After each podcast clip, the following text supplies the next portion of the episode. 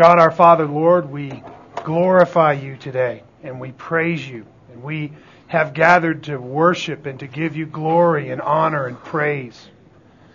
We are very grateful this day, Lord, for all that you have done for us in our Lord Jesus Christ and in his holy cross. We praise you and we thank you for the precious blood of Jesus. Oh God, I pray that the blood of Christ would be more and more precious to us as the days go by. And may your praise continually be upon our mouths for what you have done. We thank you for all of the rich blessing that you have given to us through our Lord Jesus Christ. And we, we ask, God, that you would strengthen us in our faith, that we might live lives that glorify you, that we might please you in every respect and bear fruit in every good work. We thank you for the work of faith that you're doing in our hearts.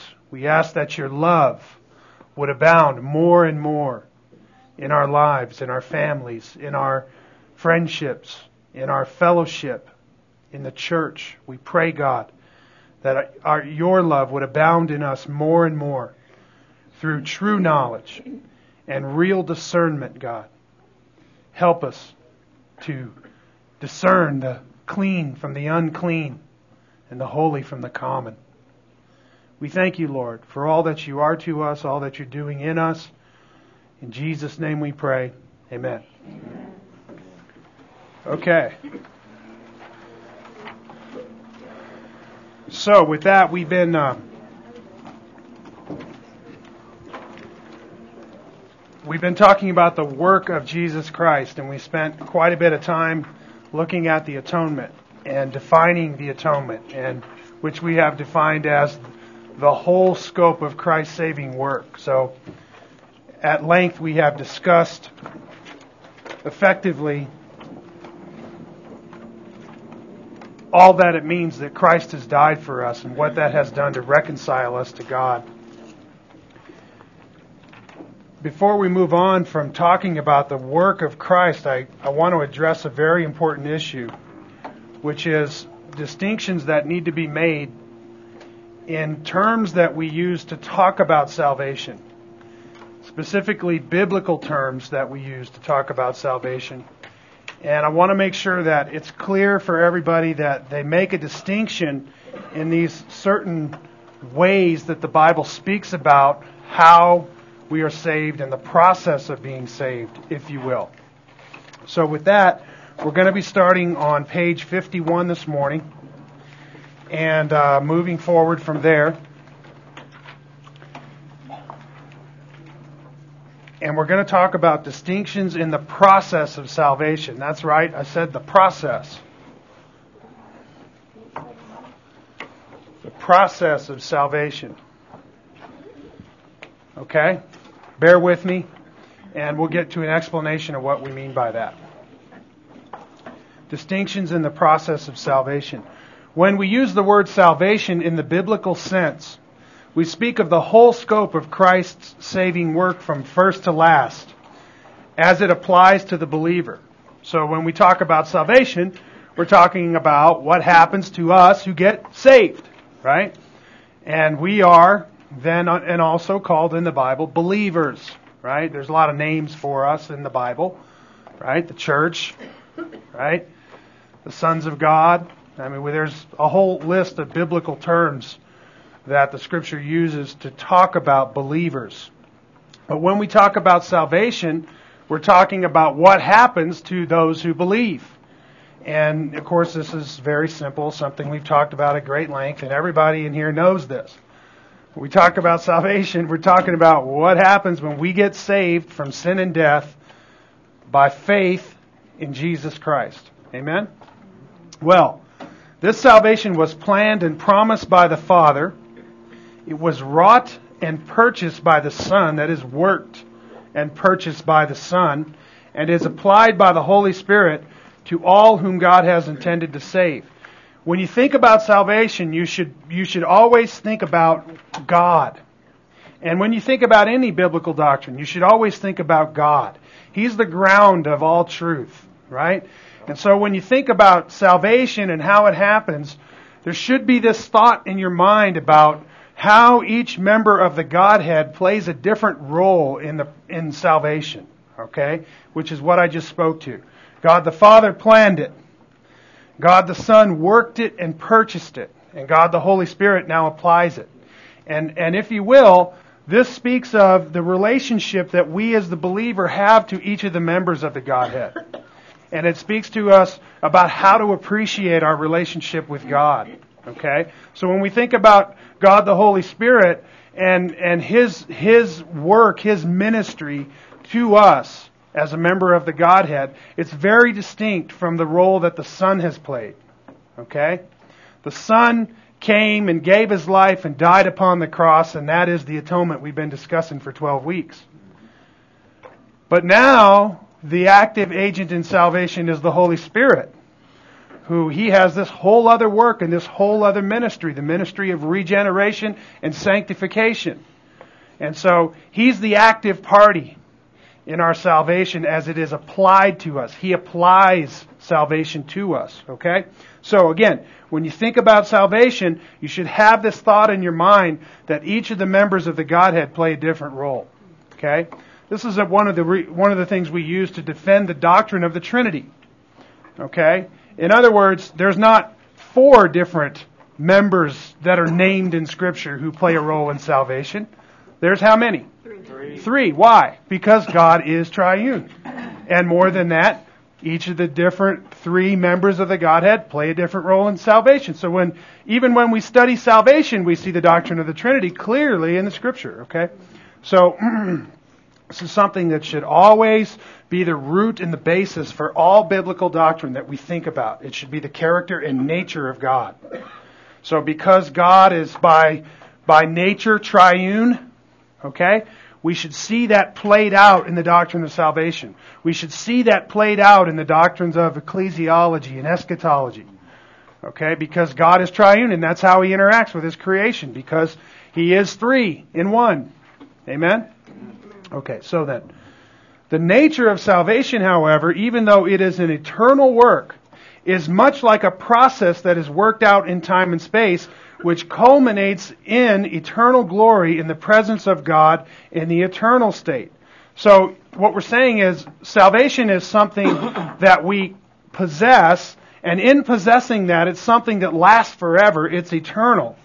However, it is we're, we're in a process of experiencing salvation. Okay?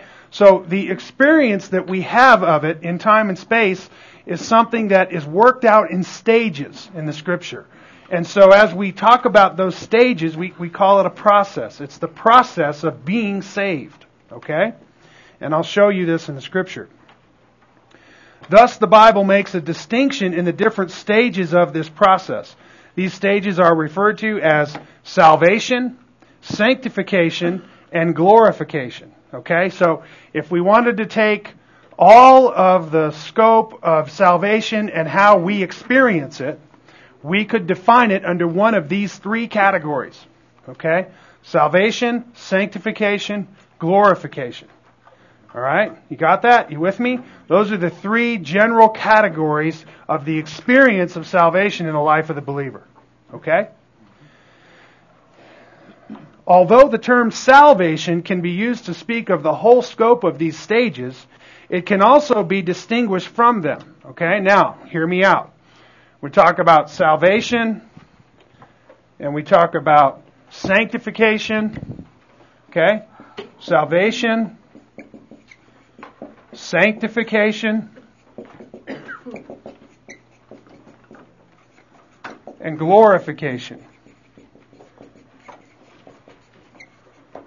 And, and what the point I just made was, is that salvation can be used to speak of the whole scope of this. Okay? But it is also in scripture distinguished from these other things, okay? So you kind of just have to have this understanding about when we speak about salvation, we're speaking about the whole scope of Christ's saving work. Typically, but not always, because sometimes salvation is referred to in the past tense as something we already possess that has already been wrought by the Son. Okay? Uh, so we'll, we'll get there. I'll show you what I mean. So then, understand there are these distinctions in the or stages in the process of salvation as we experience it. Okay? And at the same time, the word salvation can be used to speak of all of these. Okay? The word salvation can be used to speak of, in very broad terms of the atonement in general, of all, all kinds of ways. Effectively, salvation is what has happened when we believe. Okay? All right, so then. This is because salvation is described in three tenses past, present, and future. Here's another thing about these three stages of salvation.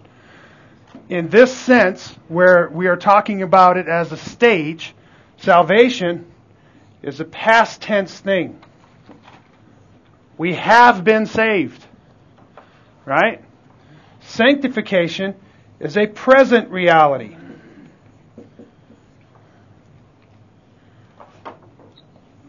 So when we talk about salvation, we say we are being saved. Okay?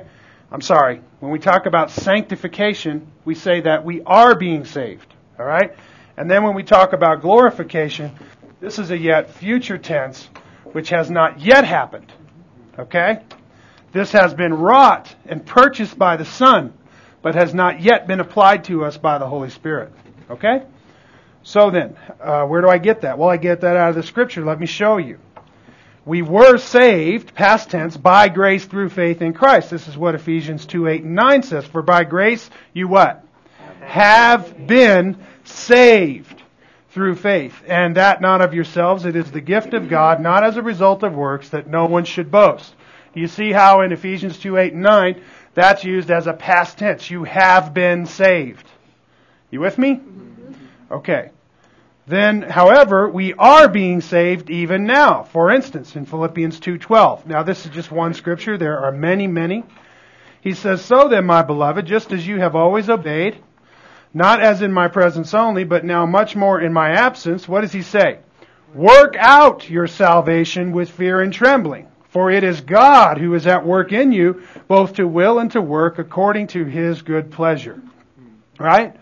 So here, Paul tells us to do what? to work out our salvation in the what? In the present tense. In the present tense. So even though salvation is have been saved by grace through faith, we are working it out in the present tense, okay? Now, we could use many scripture references to make that point, but that's just one, and we'll see later on many, many more. However, we will also be saved in a yet future sense at the return of Christ. Hebrews 9:28 says something very similar to that. At this time, we will be completely delivered from the power and presence of sin and enter into the glorious presence of God.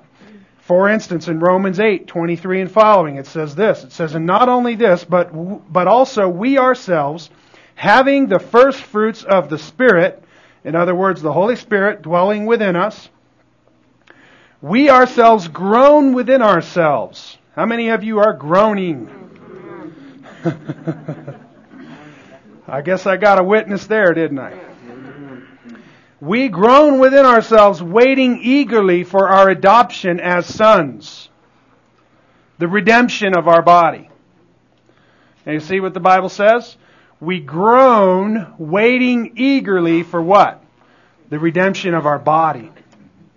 Right? And even though our, our, our, uh, our soul has been redeemed, past tense, right? We are eagerly awaiting the redemption of our bodies, right? And that's how come we groan, right? Because this outer man is what? Dying day by day but the inner man is being renewed by the Spirit and the strength of God. Amen? Okay. Therefore, in order to understand this great salvation we possess, it is important to grasp these different stages which we are, which are expressed in the Bible. You understand what I'm saying?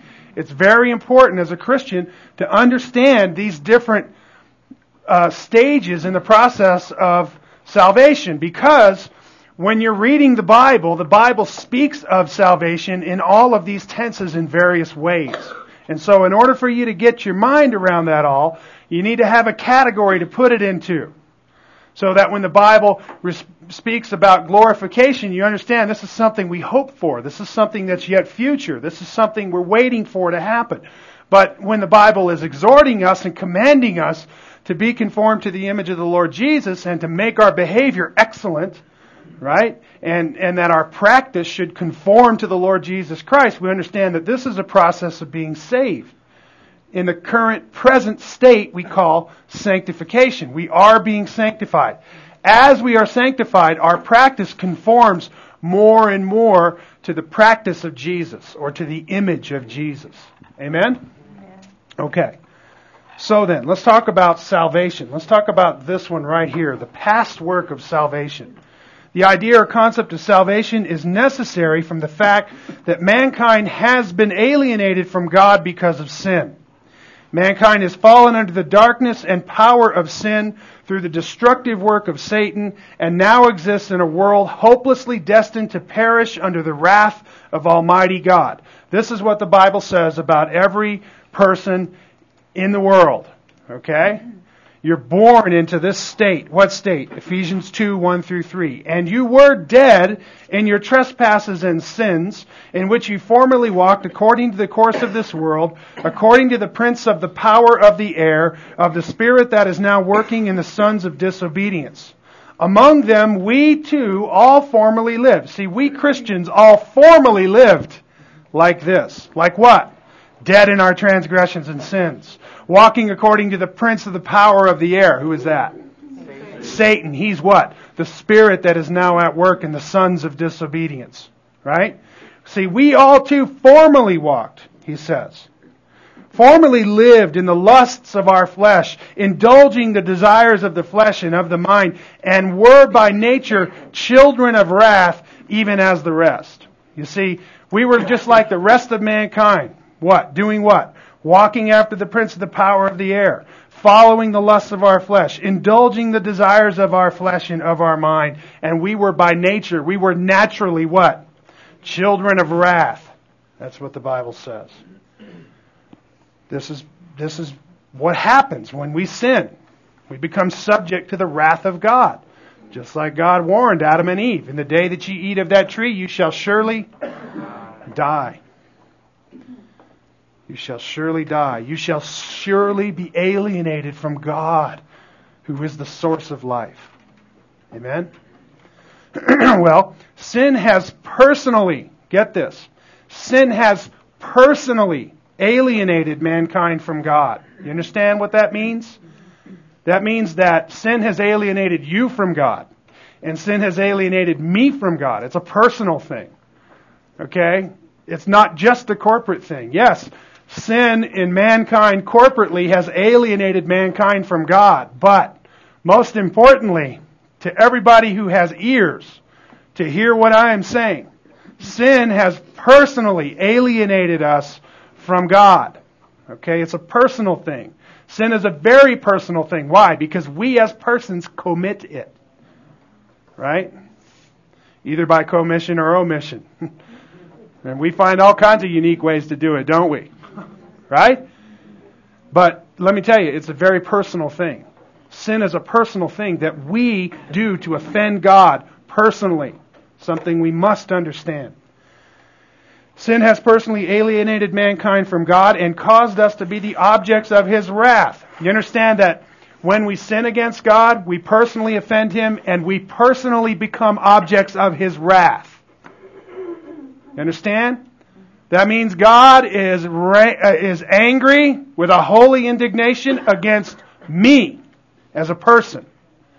Okay? That's what happens when I sin. Now, of course, I'm under the blood of Christ and uh, my sin has been dealt with with the atonement. Amen? But generally speaking, when mankind sins against God, he becomes a personal offense to God. And he becomes personally subject to the wrath and judgment of God because of his sin. Amen? Okay. And, and, this sin has caused us to be objects of his wrath. That is, the manifestation of his holy moral judgment against it. So what is God's wrath? It is the manifestation of God's holy moral judgment against sin. That's what wrath is. Okay? It's the manifestation of it, the carrying out of it, the carrying out of God's holy moral judgment against sin. That's what wrath is. Okay? You remember when they're bringing up the Ark of the Covenant from Shiloh? You remember that? You remember our, our brother's name there? Uzzah? Right? Anybody who has a name Uzzah is worth remembering. right? But you remember what happened to Uzzah, right?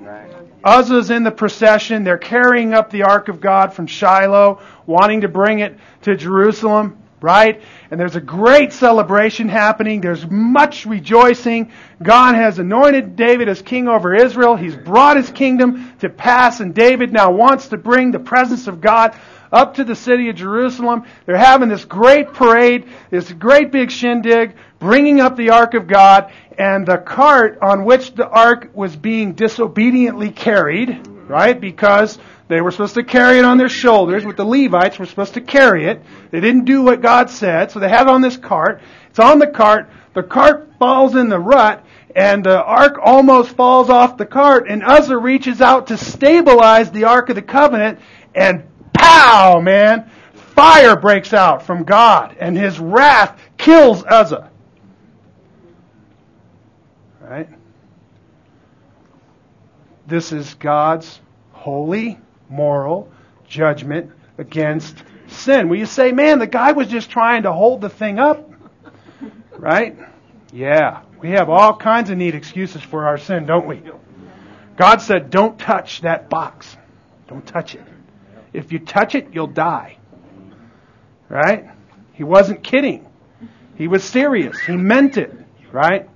So, if you will, uh, you know, just a demonstration of the wrath of God uh, just a, a, clear presentation of the wrath of God in a little section of Scripture, okay? But the, the general principle remains. God's wrath is His holy moral judgment against sin. Not just that, but the manifestation of His holy moral judgment against sin, okay? Which has an ultimate sense, and that is death, which is separation from God eternally and from His good presence to bless.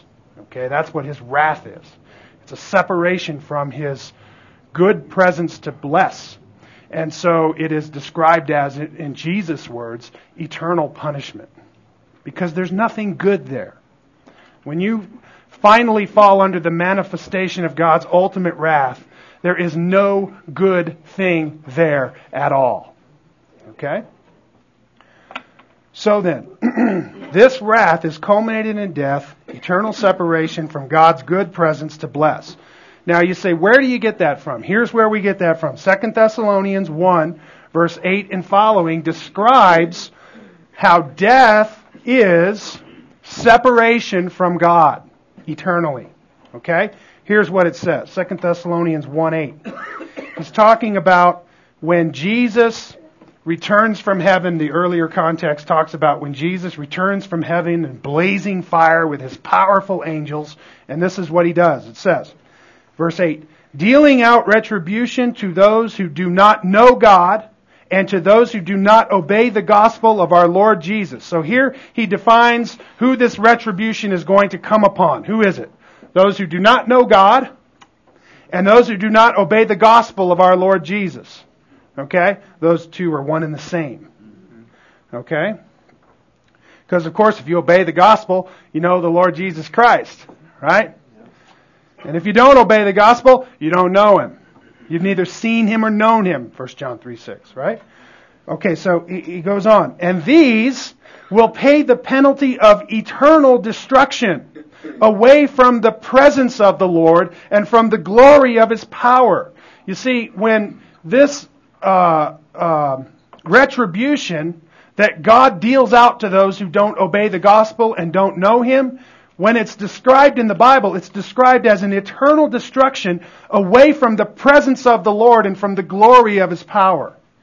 So it's the idea of being shut out from the presence of God. And this is how Jesus described it, right? He said that they will be put away into outer darkness where there will be weeping and gnashing of teeth, he says, where the worm never dies and the fire is never quenched.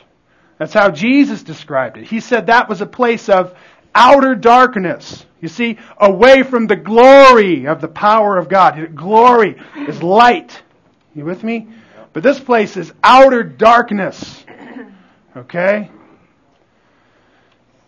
This is how the Bible describes this retribution or wrath of God that gets poured out on those who do not know God and do not obey the gospel. And it tells us when this will happen. It says, when he comes to be glorified in his saints on that day, and to be marveled at among all who have believed, for our testimony to you was believed. So, you kind of get a sense of what we're being saved from. Are you with me? It's severe. And it's very important to understand. There isn't a more important thing or concept for any human to understand than this. To be saved from the wrath of God. Okay? Are you with me? Therefore, being saved, or the idea of salvation, is to be saved from sin and death, so that we are delivered from its power and transformed into a new creation of God. But this deliverance from sin and death is really only secondary. Now listen to what I'm saying. This deliverance from sin and death is really only secondary. When we talk about being saved from sin and death and the consequences and hell and eternal destruction and all of that, okay, that's only secondary when we talk about what we're being saved from. Okay, hear me out. It is important to note that the, in a primary sense, we are really being saved from God Himself.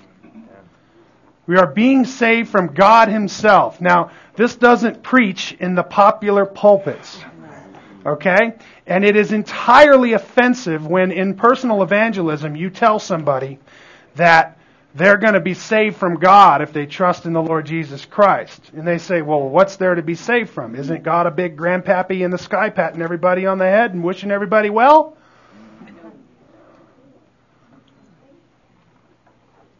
Well, that's not what God does with sinners. You know what God does with sinners? He destroys them. That's what the Bible says. He offers a refuge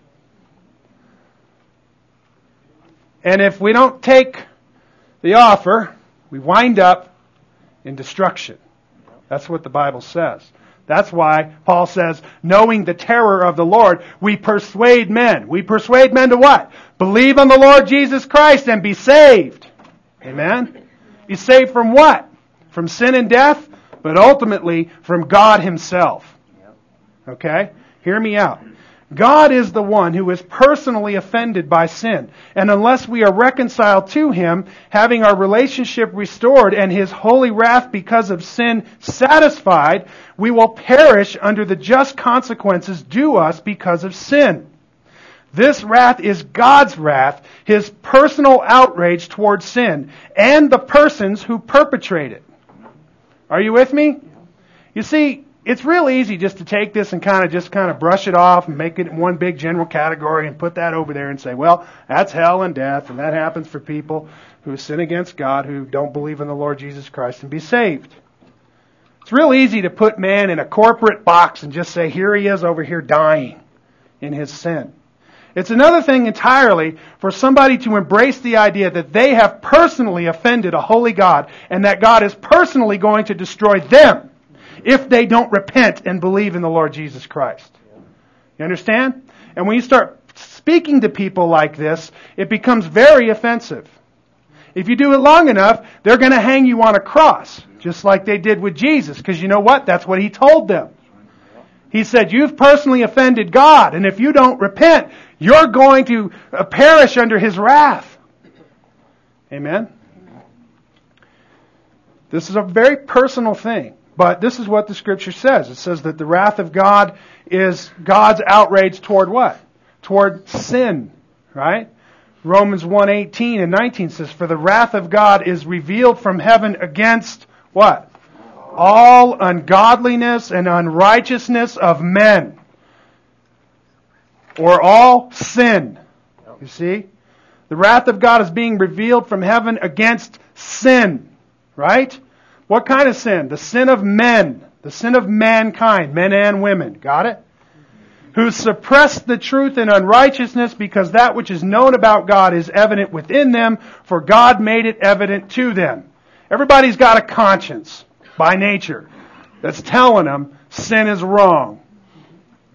And the more educated that conscience becomes, the more clear becomes their, their violations of sin to their own conscience. Amen? Well, we, we are saved from the being of God Himself, who is governing the universe by His providence and is Himself the avenger of sin. Have you ever thought about God in these terms? That God is the avenger of sin. It actually says that in the New Testament. Uh, I'm sorry, I don't have the reference. If you really want it, come see me and I'll find it for you. But I think it's 1 Thessalonians 4.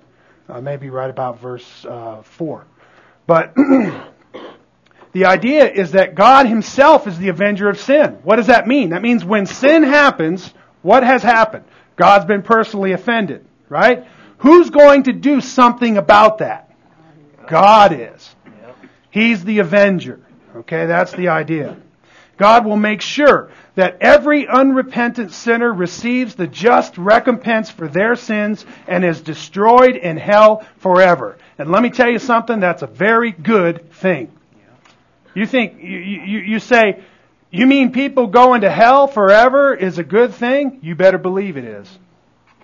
That's why it exists. Because everything that God does is good. You know why? Because God is good. And you know what a good God does with evil? He destroys it. 1 Thessalonians 4 6. 1 Thessalonians 4 6. God is the avenger of sin. Okay? So, think about this. I'm, I'm saying that God's been personally offended by sin, and God is personally the avenger of sin, and that the Bible uh, describes how His wrath is a personal outrage towards sin and the persons who perpetrate it. This is what the Bible says, Psalm 145:20. The Lord keeps all who love him, but all the wicked he will destroy. Or what about Romans 2, 5 through 9? There it says, Because of your stubbornness and your unrepentant heart, you are storing up wrath for yourself in the day of wrath and the revelation of the righteous judgment of God, who will render to every man according to his deeds. To those who by perseverance in doing good seek for glory and honor and immortality, eternal life. But to those who are selfishly ambitious and do not obey the truth, but obey unrighteousness, wrath and indignation. Verse 9. There will be tribulation and distress for every soul of man who does evil, of the Jew first and also of the Greek. Okay? And here the Bible says we're storing up wrath for the day of wrath and the righteous judgment of God. Okay? Make no mistake about it, family. We are warning people to flee from the wrath of God and to find a refuge in the cross of our Lord Jesus. Which, by the way, is the only refuge from the wrath of God. Can you imagine the horror of this? Can you imagine the terror of this? There isn't anything more severe and horrifying in all of the ages of history than to be a personal subject of the wrath of the Almighty God. What has happened when you finally come under the judgment of God and there is no escape? Tell me, when God is your enemy ultimately, where shall you hide?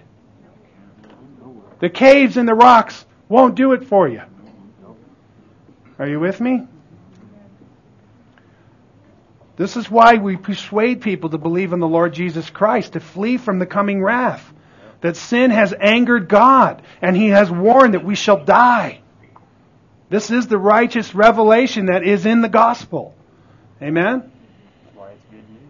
That's why it's good news. and I mean, who really knowing these things wouldn't repent and believe? and receive the gift of God by His grace, whereby He pardons us and makes us sons and puts on the ring and the robe and the fatted calf and the feast and the glory. Who in their right mind would deny all of those privileges that God can give? Only somebody who loves their sin more than they love God. Are you with me? it is God who has been offended by sin, and it is God who will inflict his wrath upon those who continue in sin and do not believe the gospel. I want to make one other thing clear. I always hear preachers say this, or I frequently, I'm sorry, I frequently hear preachers say this. God doesn't send anybody to hell.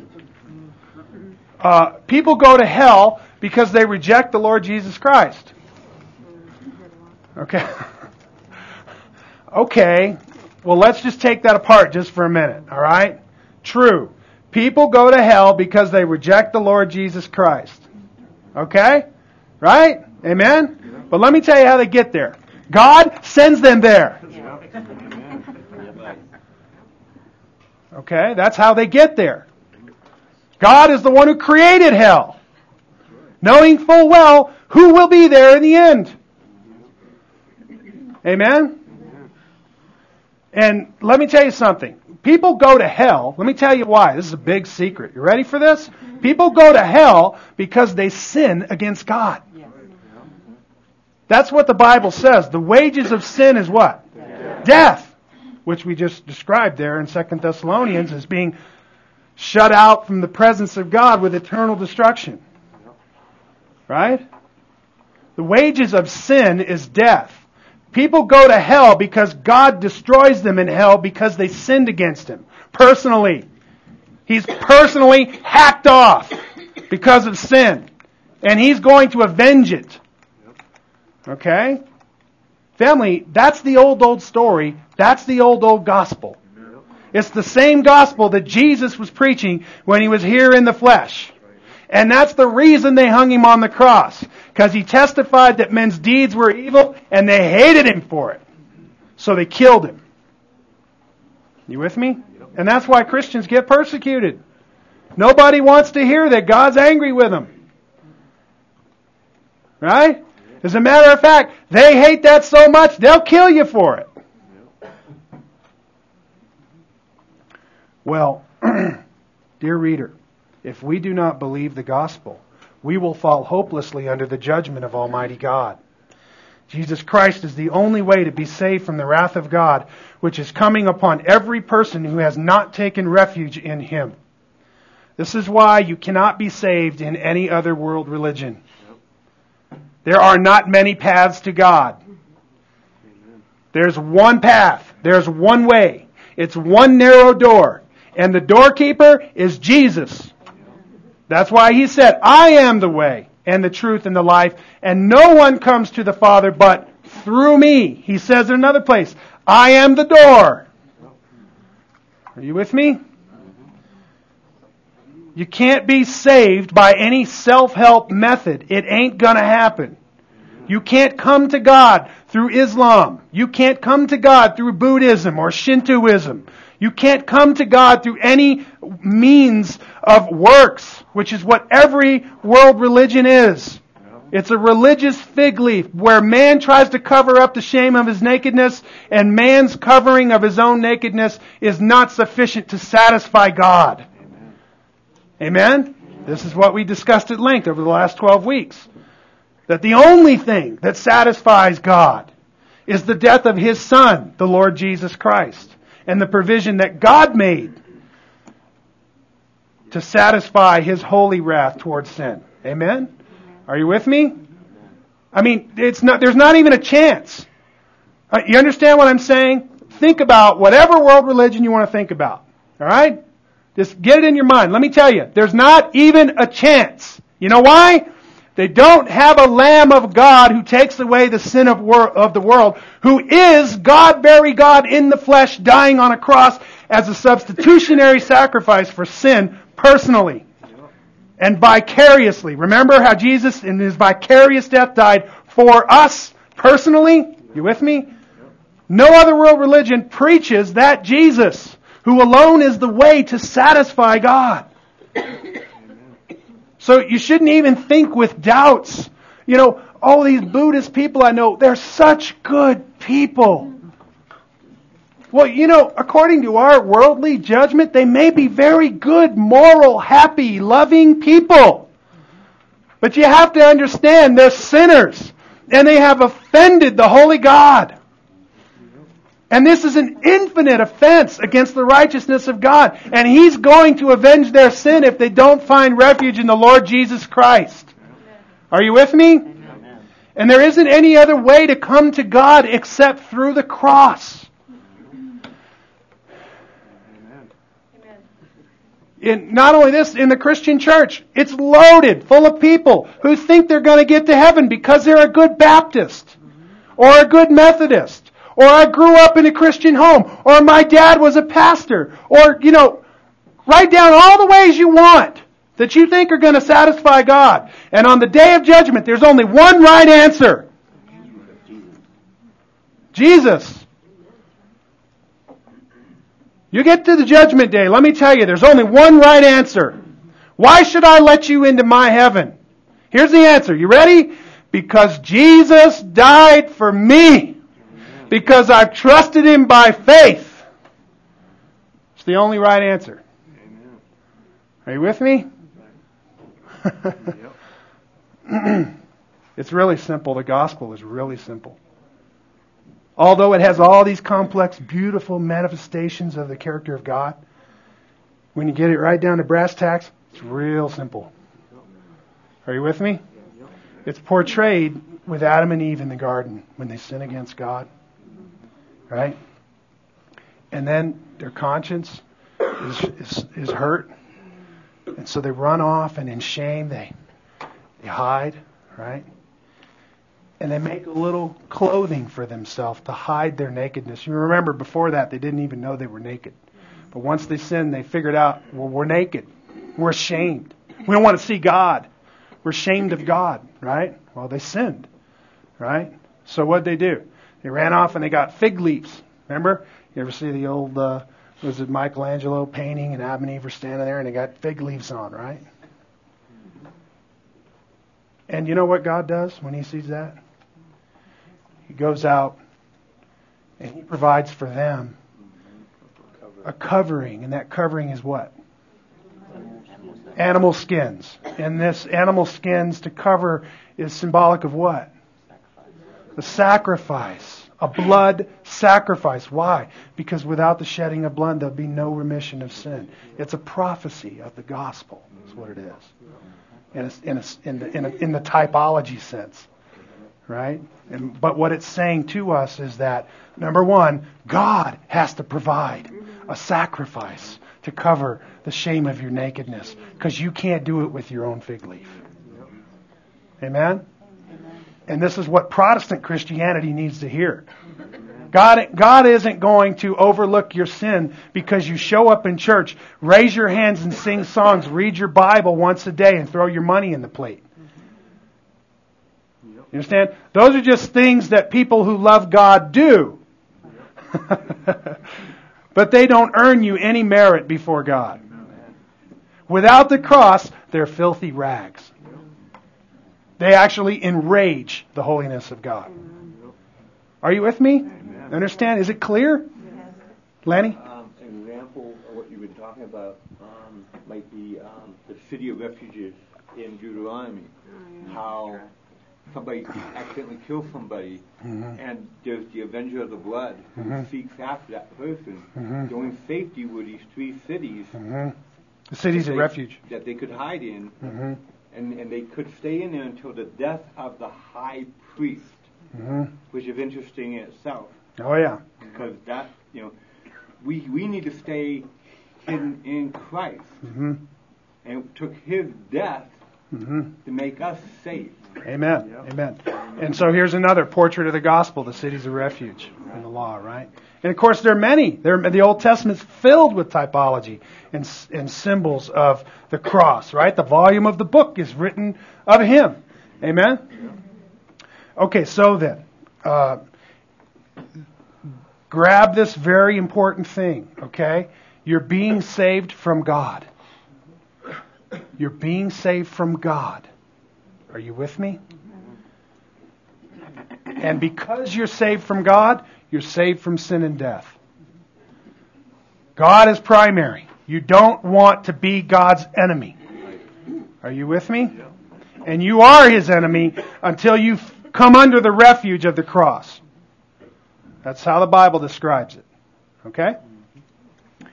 I'll read for you Hebrews 10:26 through 31. For if we go on sinning willfully after receiving the knowledge of the truth, there no longer remains a sacrifice for sins, but a certain terrifying expectation of judgment and the fury of a fire which will consume the adversaries. Anyone who has set aside the law of Moses dies without mercy on the testimony of two or three witnesses.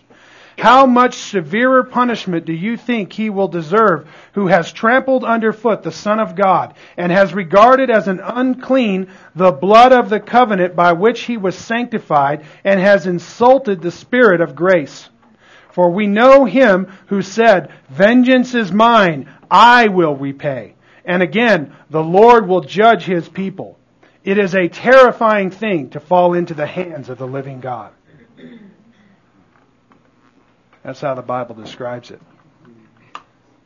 So, you get the point here?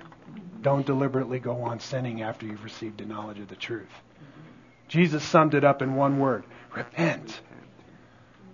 Amen? Okay, reconciliation to God then is absolutely necessary in order to be saved. This reconciliation not only requires our negative guilt to be removed or expiated, but also a positive righteousness credited imputation to us. This salvation from the wrath of God then is exactly what the gospel declares is available to all who will by faith trust in the finished work of Jesus the Christ. And this is what's portrayed in Romans 5 9. There it says, Much more then, having now been justified by his blood, we shall be saved from the wrath of God through him. You see that? Listen, in Jesus we get justified by his blood and we get saved from God's wrath through him. You with me? Through Jesus and the finished work offered in the atonement, we can be fully reconciled to God and saved from the wrath of God and the power of sin. This salvation is pictured in many ways in the Old Testament, but its most vivid picture is that of the deliverance of the Israelites from the bondage of slavery under Pharaoh in Egypt. That deliverance brought them from the tyranny in Egypt to freedom in the promised land. In this, the mighty saving power of God was demonstrated dramatically as the Israelites formed a holy nation of priestly servants of the Lord. In the Exodus, we have a pattern or type or shadow or analog of the reality of salvation, which has now come to us in our Lord Jesus Christ, who is himself the Savior, the promised one who fulfills all of the types and shadows of the Old Testament. And so, if you will, you look at the whole Exodus account as one big analog or one big type of the salvation that we possess in Christ. Okay? It's very vivid in the Old Testament through the earthly pictures that are there of what the heavenly blessing of salvation we possess is now. This is what the scripture says when it refers to the Old Testament and it talks about the law and the pictures that are in the Old Testament and, and how we should view those in light of Christ. Consider with me Hebrews 10.1. Look what it says there. For the law, since it has only a shadow of the good things to come and not the very form of things, you see, the law is only a shadow of the good things to come and not the very form, right? He says here, which can never by the same sacrifices year by year which they offer continually make perfect those who draw near. The point was in the old Levitical priesthood in the law, right? That those guys were offering up sacrifices again and again and again and again. And the writer to the Hebrews is pointing out, look, that was just a shadow, but not the real form of it all. The real form of it all is what? Jesus. Incarnated, God incarnated in the flesh, dying on the cross once for all is the term in Hebrews. Amen? Hebrews chapter 10, verses 1 through 14. Jesus is the once for all sacrifice. Okay? It is finished. It is done. It is paid for. Amen? Consider Colossians 2, 16 and following. A similar statement is made about the law in the Old Testament. There it says, Therefore, let no one act as your judge in regard to food or drink or in respect to a festival or a new moon or a Sabbath day. Things which are a mere shadow of what is to come, but the substance belongs to Christ.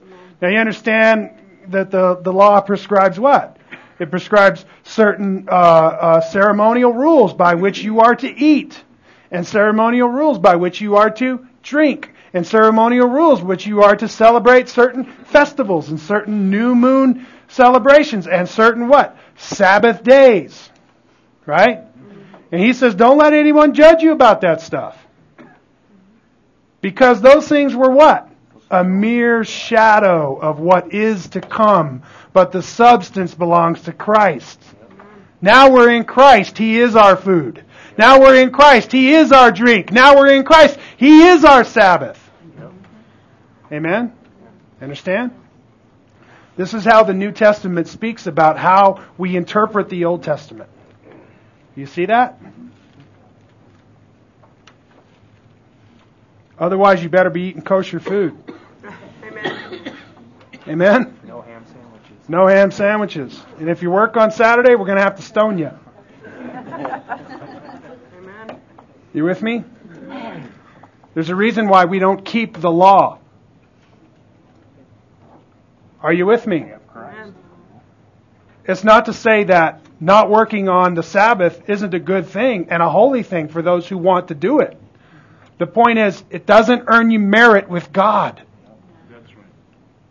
It may give your, it may be the wisest way to give your body good rest. It may be a glorious way to celebrate and worship God on your day of rest and a day uh, uh, wholly given over to the worship of the Lord. Okay? Glorious way to celebrate the Sabbath. If you want to do that, brother, that is holy. As long as it is consecrated by faith in the Lord Jesus Christ and by the blood of His cross. Amen. Are you with me? Okay. Of course, that's a whole other subject for another day, isn't it? the New Testament, then, is the account of how Jesus the Christ did come and actually bring the fulfillment of all of the promises of God to save His chosen people from the bondage of sin and its destructive consequences of wrath and death. Okay? The New Testament describes for us what Christ has done in regard to saving mankind from sin and death and wrath and judgment and God. Okay? Now we read of the realities of salvation which have been accomplished already by Christ. Remember here? We have been saved by grace through faith. Right?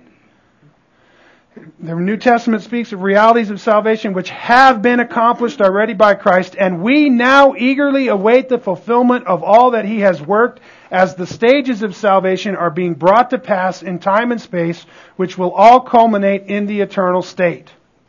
This will happen when the Lord Jesus returns and brings all earthly rule and power under His dominion and destroys all His enemies, including death itself. Okay? So, for instance, the New Testament would say something like this.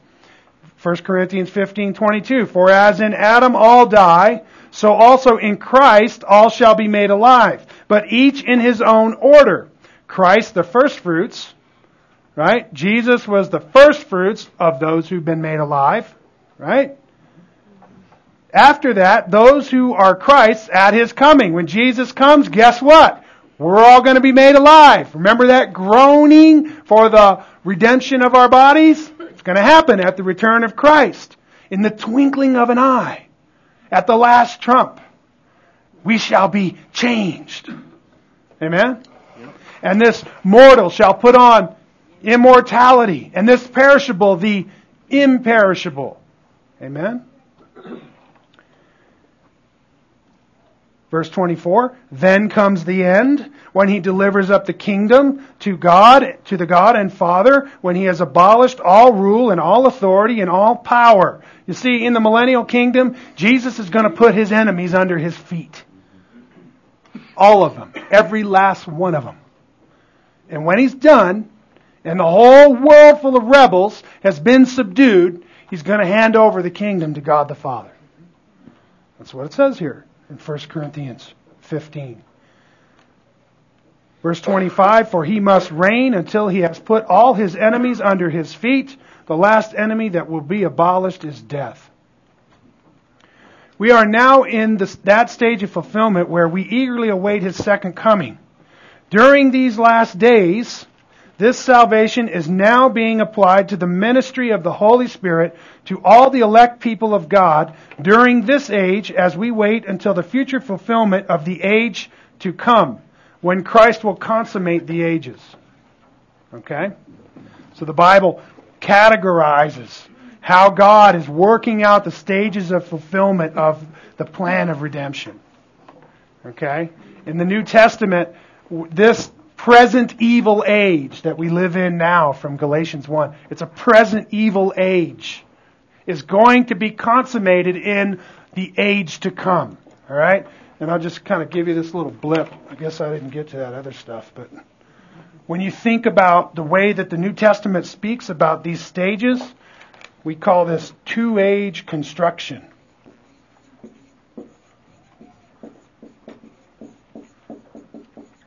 The two ages are the present evil age, these are New Testament terms, and the age to come. When everything is going to be consummated. You with me? And our bodies are going to be redeemed. And this mortal is going to put on immortality. And this perishable ain't never going to perish again. And God will wipe away every tear from our eyes. And there will no longer be any mourning or dying or crying or pain. Amen? Amen? It's, it's all coming. Let me tell you, soon and very soon, we are going to see the King. Amen? Amen? Better believe it. It's going to happen rather quickly. Are you ready? Yes. There's only one way to be ready. Remember the right answer? The cross. Amen? Let's pray. God our Father, we thank you for your love and your kindness to us, for this great salvation that we possess. I pray, God, that it would be precious to us. God, I pray that we would ponder it, that we would meditate upon it, that we would contemplate all that you are doing in us and through us and what you have done for us. And God, may we be motivated by thanksgiving to live a life that pleases you.